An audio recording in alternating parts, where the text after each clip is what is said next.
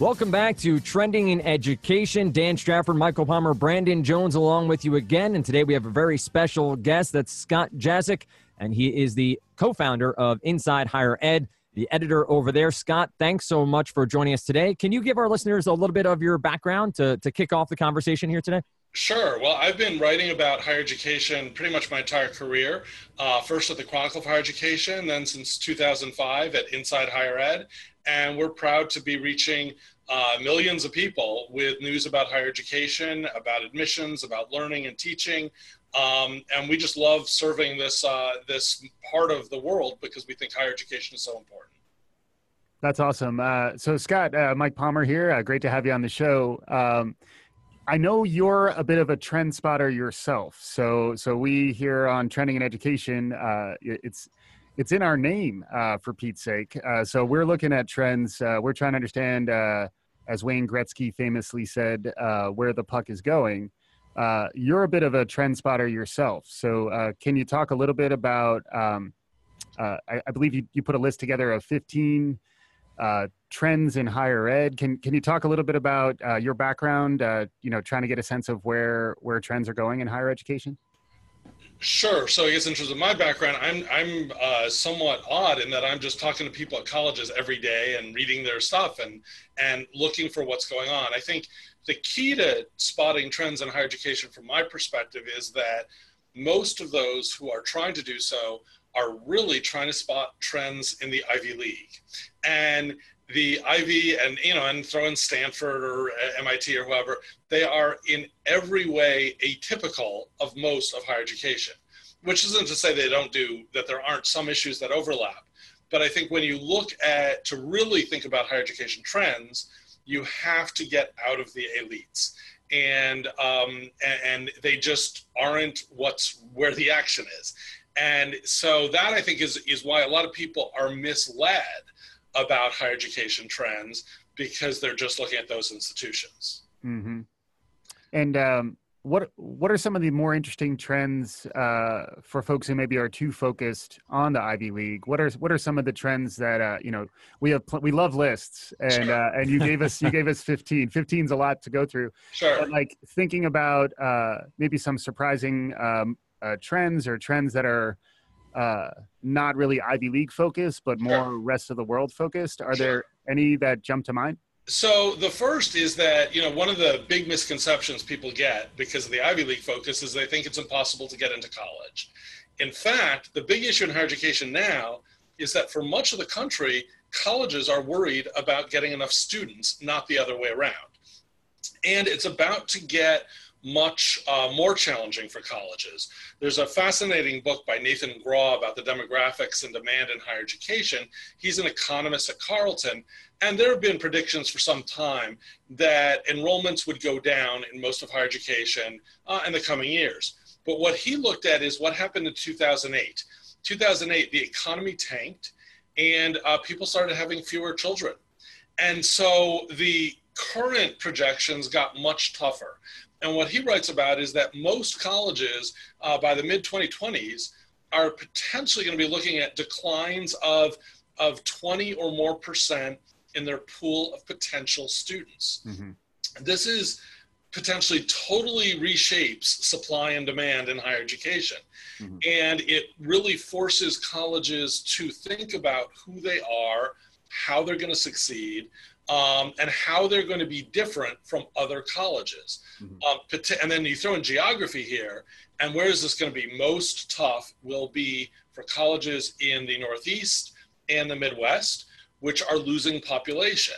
Mm. And historically, a lot of people have thought of higher ed as almost centered in New England.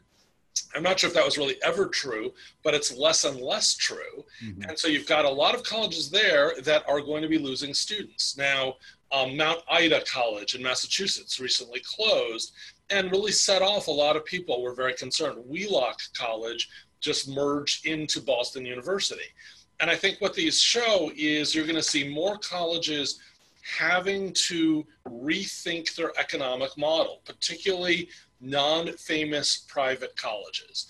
Um, and uh, this creates actually opportunities for students in that they may have a better shot at going to more places, Mhm. but it really forces colleges to define who they are. Why should people pay? Why should people go where, where they are? So that's a big trend. Now, the flip side of that is in California. Um, in a place like California, where you've got the population booming, their big challenge is not enough slots. Mhm. And California has this great tradition of public higher education where in theory the very top go to University of California, then the next slot go to the Cal State system, and then you have a great community college system. But they've flat out run out of space. They haven't kept up with the growth in population. So all of a sudden, it's much harder than ever to get into University of California campus. Now, this has been true for some years for Berkeley and UCLA. Now it's true pretty much across the board. And some of the Cal States are becoming very difficult to get into. Mhm. So in California, you know, so the, if you're if you're in New England, if you're a student in New England who wants to study in New England, this makes it easier for you. In California, it's much tougher. Mhm. Yeah, I think that's interesting. Uh, hi again, Scott. Uh, Brandon Jones, good to see you again. Um, you know, you mentioned talking to colleges. Like you, you talk to people in higher ed every day. That's what you do, and uh, so I think you have a, a really great and and unique in some ways perspective. Uh, are colleges thinking? Colleges and universities thinking 15 years out, or or 12 years out, or however long it is until some of that demographic bubble from 2008 starts to flow through? Are are they already anticipating the trends that you were just talking about? I think some of them are. I actually worry that many aren't. The thing that worries me is I see a lot of colleges that just think if we come up with one gimmick, we'll get a, more applicants and everything will be fine. And I think the demographic shifts are such that that's not going to work. On the other hand, uh, I don't want to name this person, but I met recently with the president of a well known liberal arts college where everyone lives on campus. And this president said that the institution was asking itself, what if 20 years from now there are no more residential colleges? And, and I thought it was very striking that they were actually sitting down and thinking about that. I don't think there will be no more resident that residential colleges will all go away, Mhm. but I certainly think if you look at where the growth in higher education is going to be, it is going to be in the non-residential colleges. And so that poses a challenge if your niche has been residential. I actually think the colleges that will succeed are colleges that know what they're about. Mhm. And and and and uh, you know, two years ago, I actually gave back-to-back speeches at Sewanee and then at Southern New Hampshire University. And you couldn't think of two more different institutions. Sewanee is a very traditional liberal arts college uh, in what looks like an 18th century British village on a hill on a mountain in the middle of nowhere. Southern New Hampshire is now mostly online, competency based. But I actually think both of those institutions are going to be fine Mhm. because they know what they are and they can message to prospective students this is what we're about. I worry much more about the colleges that are, uh, for lack of a better word, a little generic. Mhm. A college that says our faculty members love our students and we have a pretty campus and in the fall the leaves turn. Um, I don't think that's going to cut it anymore. Yeah, that sounds uh, that sounds like a great place uh, of higher education to uh, to go. Um, yeah, I, I think it's interesting also thinking about um, either the generic schools or the schools who know that they want to be something different, but that the cost to them and not and not just you know outlay of cash, but the sort of cultural change cost is going to be pretty great. You know, if you if you are something today and you want to be something tomorrow, uh, that can be a hard transition. And I imagine those hard transitions are ahead for for a number of institutions of higher ed. For, for, for a lot, they are. And I guess one of the things I always look at when, when I hear institutional leaders talk about that, um, I'm always curious what is their plan to get there? Mhm. Um, it's great to say we want to be X, but what does that mean? And so, for instance, these days we see a lot of places that were traditionally liberal arts colleges trying to become a little more professionally oriented. And, um, and that can be a good thing or not but I think there's some real tough questions. Um, just throwing on a, a, pharmacy school or a first responders bachelor's program, well, um, are you known in those areas? Does it do, do, those areas relate to your other academic strengths? Um, but uh, and, and so that's the thing. How do you get from A to B? It costs a lot of money. And also, what are you giving up? And are you possibly giving up what is, in fact, your strength and identity? Mm-hmm. Yeah, it is interesting. Uh, just thinking about the the analogies to uh, to organizations, which is something we do talk about um, the, those kinds of topics pretty uh, regularly, in addition to higher ed and K twelve. Um, it almost and and the other the other uh, related area that I think about is uh, the notion of growth mindset, uh, which you know Carol Dweck, uh, you know, famously uh, coined the term. But um, like it's almost if I'm hearing you right, it's almost as though you're saying universities need to get organized about their mission and their values and their culture, so that they can adapt to the changing world that we're in. but there also is a little bit of openness then to to engaging differently like you know i imagine the challenges organization uh, sorry universities that uh, that historically have had a brand and they've had a sort of business model uh, again to get a little bit uh, organizational about it uh, that worked in the traditional mode. Lots of students need to go to a residential university so like those those are those those uh, universities some of whom i think may have a mission maybe they they've sort of gotten organized about their vision for the say the next 10 to 15 years and uh, you know they're beginning to adapt.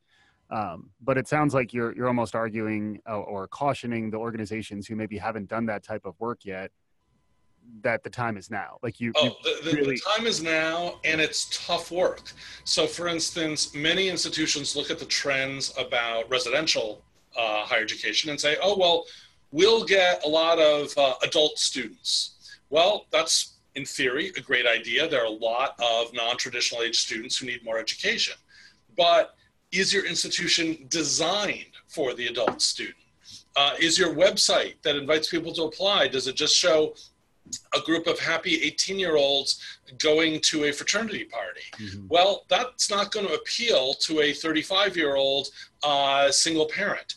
Um, does your career center focus on helping somebody who's just gone through retraining as opposed to somebody who's gone through first training. Mm-hmm. So even if some of the academic programs might be the same in some areas for a, a traditional age and non-traditional age student, everything else may not. Um, are you um, offering courses on nights and weekends? Are you um, teaching online or teaching hybrid programs? Do you have uh, ample free parking? Mm-hmm. Um, all of these issues. Uh, so it's not just a matter of saying, oh, hey, we welcome adult students. Um, it, it's are you really looking at what it takes? To give you another sort of big trend issue that relates, uh, transfer. Mm-hmm. You know, transfer, I'd say, is is becoming in some parts of the country the norm for higher education. If you look at universities in Florida and California and elsewhere, the fast growing population state states, starting at a community college is the norm, mm-hmm. even if you're graduating from a four year top university. So that means you have to think about everything differently. What does general education look like if somebody's only on your uh, bachelor's awarding campus for two years? What does residence life look like? What does academic advising look like? A lot of colleges and universities were designed for under the theory that they enroll 18 year olds and they stay for four years. Mm-hmm. Well, this would be another issue where, yes, that is still true at the elites, but it's really not true at most other places. Yeah, it's interesting. We had um, Nancy Sanchez, who uh, heads up the Kaplan Education Foundation, come on and talk about uh, her book, which she published this year, Your 2018 Guide to College Transfer, where she talked about this as, you know, trying to educate um, both schools and families, students on uh, on this trend. But this that is a growing trend, I think, one that we'll continue to uh, to see. And, and we're also seeing it even in the Northeast, where we haven't ha- it hasn't been the norm as much. And I think it's also important to ask, sort of educationally, why this is so important.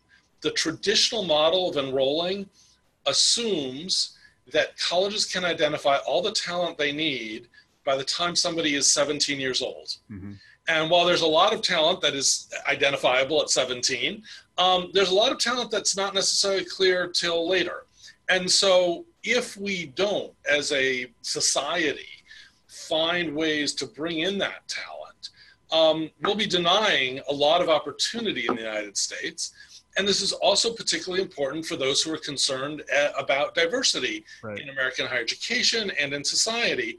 If you look at community college transfers, they are on average much more diverse than those who enroll at a four year institution mm-hmm. uh, as traditional age freshmen.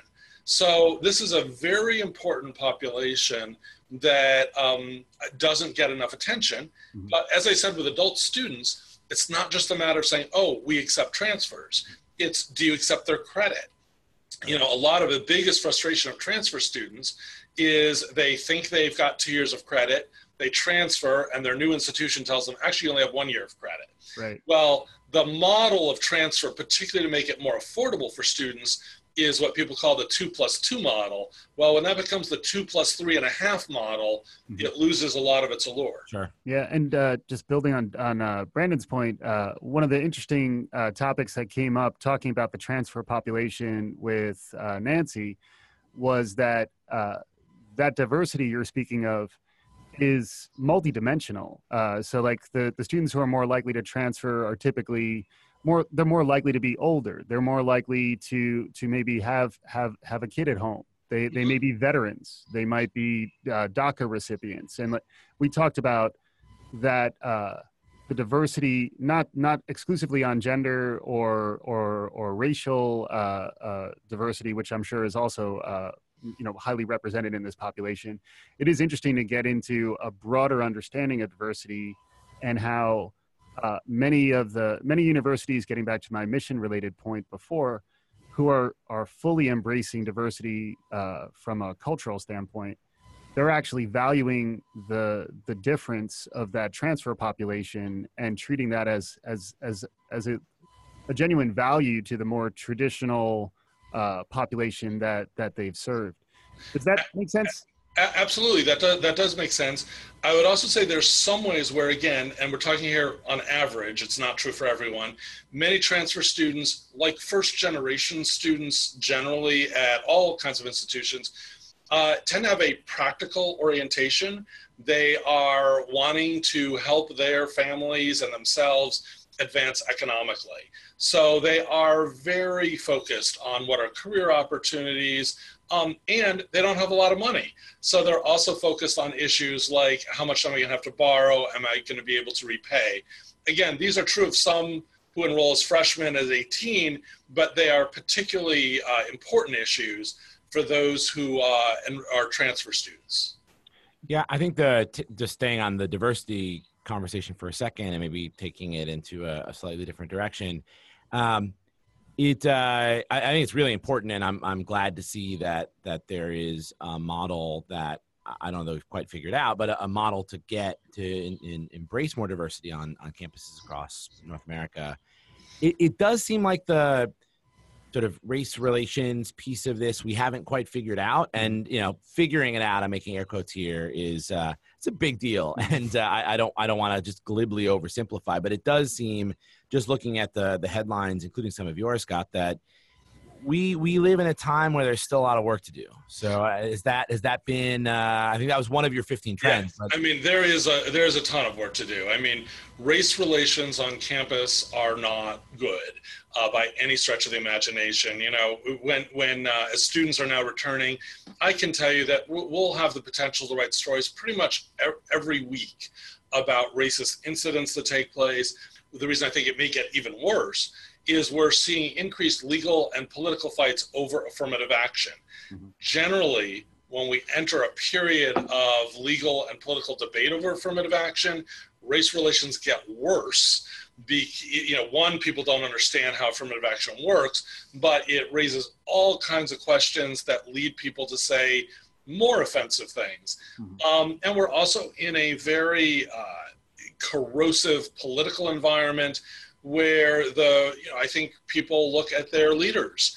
And um, when it is the you know frankly when the president of the United States calls people of certain groups certain things um, it is not teaching college students how to interact civilly and respectfully. Yeah. Interestingly uh, I imagine some programs are doing it better though right? So what I what I'd be curious about is like uh, your take for, as an uh, someone with like an editorial uh, responsibility. Um, to what extent should we be reporting on stories that are very similar that are part of a broader trend versus looking for almost um, maybe underreported on more uh, positive cases that that maybe can start to affect uh, maybe maybe a broader change. Uh, I don't know if you have any thoughts on the latter. I, I, think I'd be I'd love to hear if, if you have any examples of good use cases. So here's the thing that really depresses me. There are in fact lots of very thoughtful programs on college campuses designed to bring groups together. Um, and yet, when I report on the racial incidents, there seems to be no relationship to whether there is a good programming on campus or not. Mm-hmm. I fear that a lot of good programming is preaching to the choirs. Mm-hmm. Um, now, but I'll give an example of something that, that, that we've written about and that we'll be writing about this year that I think is quite notable. Uh, and that is at Duke University. Historically, um, in the last 15 years or so, uh, freshmen have picked their own roommates. Uh, colleges have Facebook pages or social media accounts, and so freshmen find who they want to live with. And big shocker, they uh, pick people just like themselves. Mm-hmm.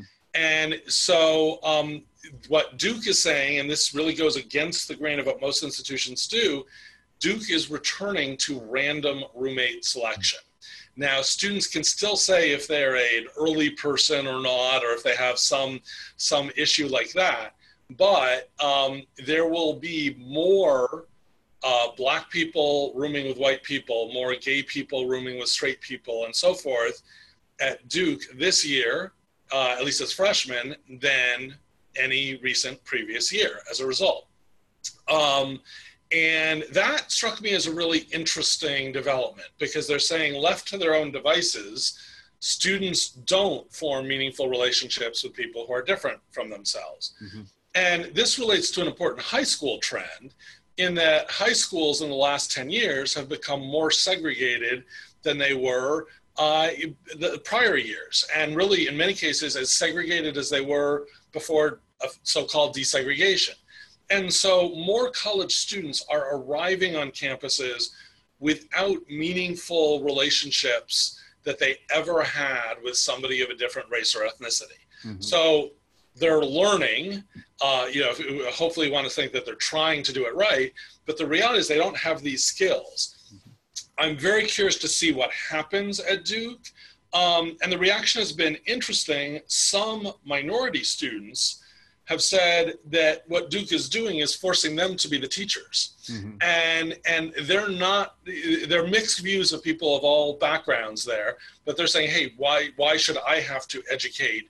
Um, on the other hand, uh, I have to give Duke credit. They are trying something here, mm-hmm. and many other campuses are not. Yeah, I, I like Mike your question about the optimism. I guess just even listening to that, Scott, it feels um, like we should be there. There's some macro optimism that if we're going to figure this out, that higher ed is a good place for it. When you think not just residential colleges, but also those, mm-hmm. you know, people are sort of thrust into living and learning environments with people who are different than them. Um, and when you think about back, you know, just speaking personally, my own uh, experience, how formative the college time was. Like, if you can get in those formative moments mm-hmm. with some, you know, things that represent, I think, modern values, that that should be a time, that should be a place, you know, that that is a sort of uh, a crucible in which a lot of these important life relationships for individuals and then sort of societal relationships, uh, more broadly speaking, can be formed. So I, I, hope that there are good stories coming out of uh, Inside Higher Ed under your byline because we're I hope we are things like with Duke and others that we are trying some things that won't be perfect in their implementation, I'm sure, and and may introduce new kinds of problems, but hopefully we'll be uh, you know trying to make progress in this space absolutely and and you know and, and, in terms of higher ed societal role as you said um, again the other another traditional place where that happened was the military. mm-hmm. um, in the era of the draft, which you know people had all sorts of problems with the draft for various reasons, but when to the extent the draft applied to all groups equally, which wasn't always true, you were bringing together people from different backgrounds.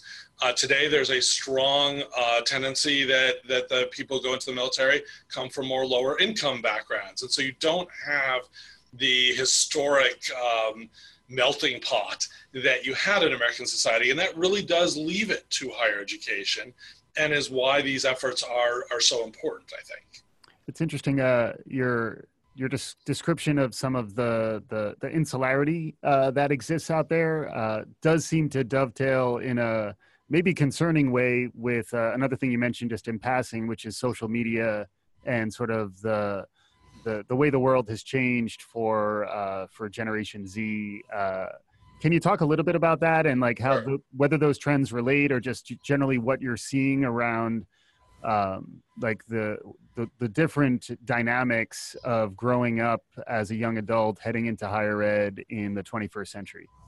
So, social media plays a big role in the lives of most students these days, in the lives of many adults as well. Um, and so, it starts off typically with their being warned in high school, you know, make sure you clean up your various social media accounts. But um, I, I, think that actually may miss the main point. Um, are I would ask students, are you saying things in a public sphere that you should be? That you um, are you communicating with a range of people or just your friends? Are you using social media to denigrate and mock or are you using it to exchange ideas and challenge yourselves? Uh, the thing i worry that social media reinforces the segregated nature of our society in that people like to post into echo chambers and then maybe periodically blast those who don't share their views or backgrounds and and social media can create a very false impression i think among some students that everyone agrees with them because that's who they're connected to when in fact that's not the case. I also think social media frankly makes it more difficult for a student to recover from a mistake. Um, look everyone makes mistakes of all kinds. Um, social media makes it a much more public thing if the mistake involves uh, saying something bad about somebody else, the harm can spread instantly. Um, and, and I think a lot of students, historically, particularly traditional age students, still have this false idea about the, you know, the bubble that they live in. Mm-hmm. And even if they're active on social media, they sort of think they're in their own world, but the reality is they're not. Yeah. It's, it's more public and more permanent. I mean, there's been, you know, sort of moving out from the higher ed space, but in sports, there's been a number of cases recently of of tweets sent from you know teen from one's teenage years mm-hmm. yeah. resurfacing seven eight years later and you know we talked um uh we've talked about digital citizenship here as a topic we've come back to on this pod a number of times uh, I think that's something that a student needs to, uh, people, not just students, this is adults are susceptible to too, but, uh, you know that that bubble is uh, is a mirage and the things you say you're not just saying today but you are saying them forever mm-hmm. uh, because of the permanence of, of social media so it's uh, it's it's interesting and um, you know I, I think uh, I I wonder maybe a question to you Scott is how how how do you see institutions of higher ed tackling this this uh, concept of digital citizenship? How are they teaching their students? How are they talking about it? So some of them are talking about it and trying to discuss it. Some we've heard about a few places that have required their students to go on uh, social media fasts mm-hmm. and to stay off social for you know a day or even one place a week. Um, and now in that case, I I suspect there was a lot of cheating because unless you have a true big brother uh, situation, um, you can't monitor students. But I think that's interesting. The other things that we've written about a few places doing, actually, I think are more on the positive side, challenging students to start a conversation with somebody they don't know on campus that day. Um, and you know, if you go on any campus these days, you see a ton of students walking around with their devices, not interacting with anyone. And um, and I think that's uh, and so to me, I mean, I don't think you can. Um, the train has left the station. We are in a digital era, and so I don't think you can hope to undo it. But I don't think there's anything wrong with being an active active on Twitter, but also having the ability to actually say hello and introduce yourself to somebody you don't know. Yeah, and and and also maybe uh, build time into your uh, your your teaching time to to develop lesson plans around digital citizenship. Uh, we talked to um, a philosophy professor uh, at UNC Charlotte who who's now spending a, the majority of his time leading like civic engagement uh, programming for their their university. Um, I imagine that takes a little extra work, and it probably takes more support at the at the university level but there is an element of um, almost leaning into the complexity as an educator. Um, does that does that sound right? I mean, we we've talked individually uh, to a couple of folks who are kind of championing uh, this level of developing uh, citizens who understand their digital presence as part of who they are. Is that something you're familiar with? You, you, I, I mean, I see some I see some faculty members doing it, and I definitely see why they're doing it it's tricky. Many faculty members will say, you know, I have to teach whatever their subject matter is, and um, and they feel you know pressed for time to cover the content. But many times it may not be an either or, uh, depending on the subject matter, to be able to encourage people to take different positions, to um, you know, to to think outside of the way they think. Um, I will go way back to when I was in college, and I will date myself by saying I took a seminar in uh, US policy in Central America, and I was assigned by my professor to, to write a speech for Jeane Kirkpatrick.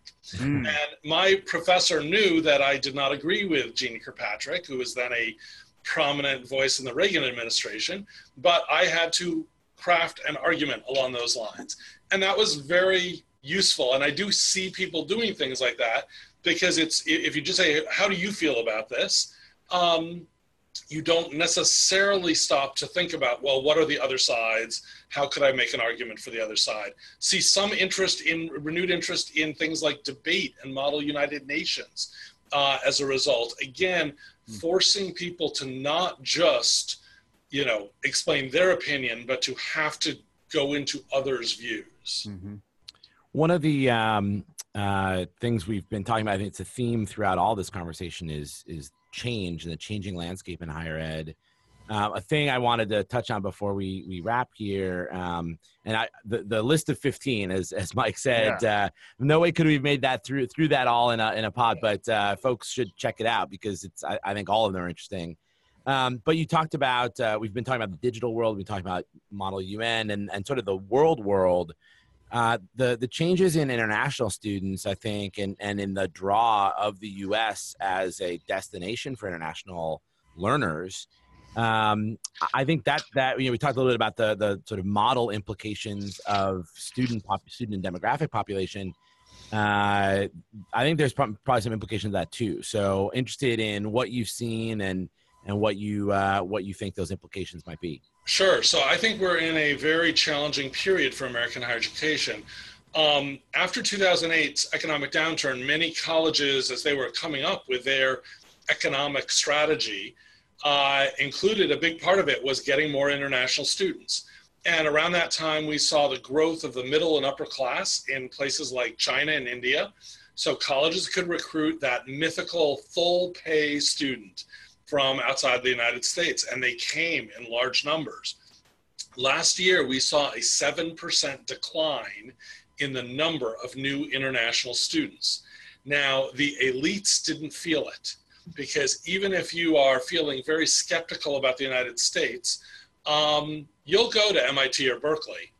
But it's the other places, and, and people in American higher education, American education, need to remember we have competition um, Australia, New Zealand, Canada are have great universities and they are heavily recruiting.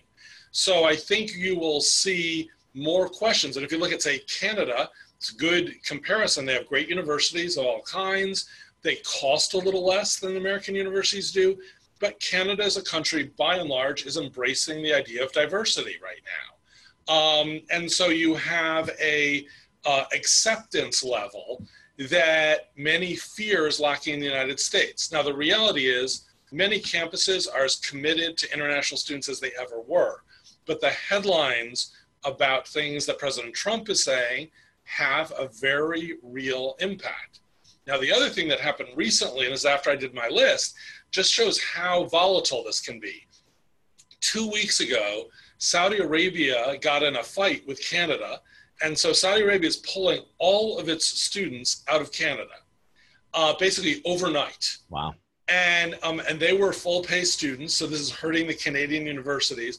But the ability of something in the world to shake things up um, is real. Many people don't realize it, but before the Shah fell in Iran, Iran was the third top supplier of international students to the United States. Mm. And then, boom, they went away.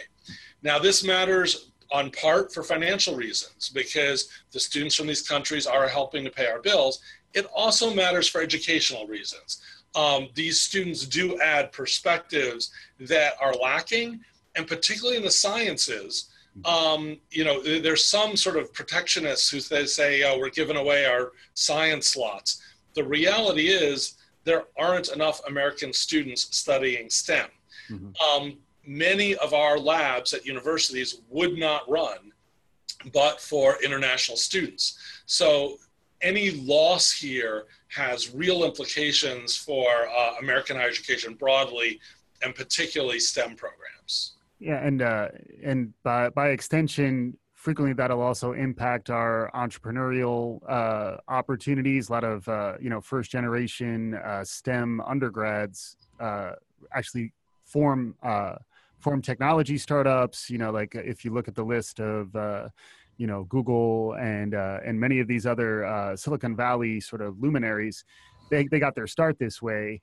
Um, is that uh, you know, I, I know we're coming up on time, but um, how much is higher ed thinking about um, the the employment side of the equation and uh, and really more like the the needs uh, for for our workforce uh, in the future? I think higher ed's thinking about it a lot.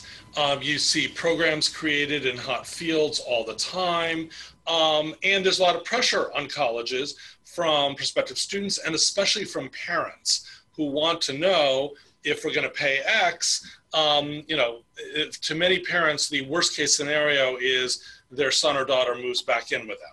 And so it's, it's perfectly all right and legitimate for them to ask and for colleges to be looking. But one of the trends that I worry about is a devaluing of the humanities based on false information. Mm-hmm. Um, there are a lot of people who assume if you are an English or history major, you will end up working at Starbucks. Well, that is actually not true. And in fact, there's a great uh, study that we wrote about from the American Academy of Arts and Sciences showing that humanities graduates are as employed as others, are not. I mean, what people don't understand, people think, oh, if you're an English major, you're going to be a poet.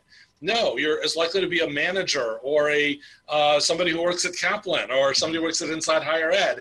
Um, I'm a history major. I'm not a historian. Um, and so the reality is people go into a range of careers.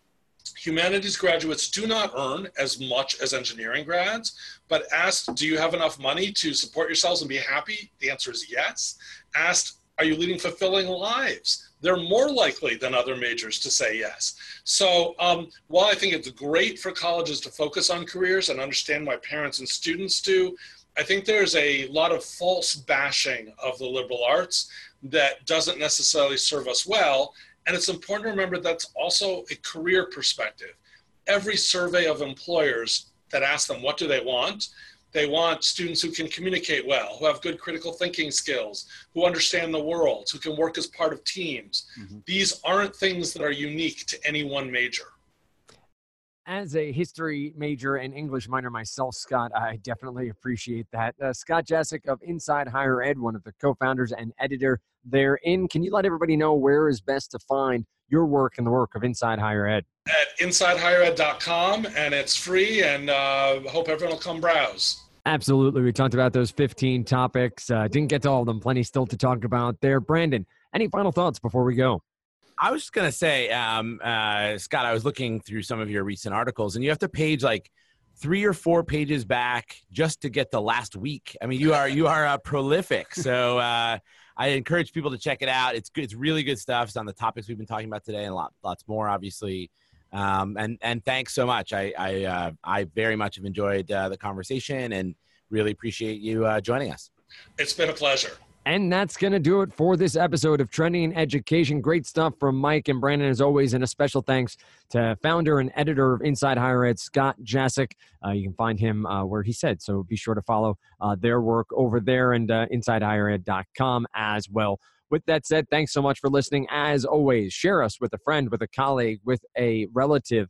Let them know about Trending in Education on Twitter at Trending in Ed or Trending in Ed on Facebook.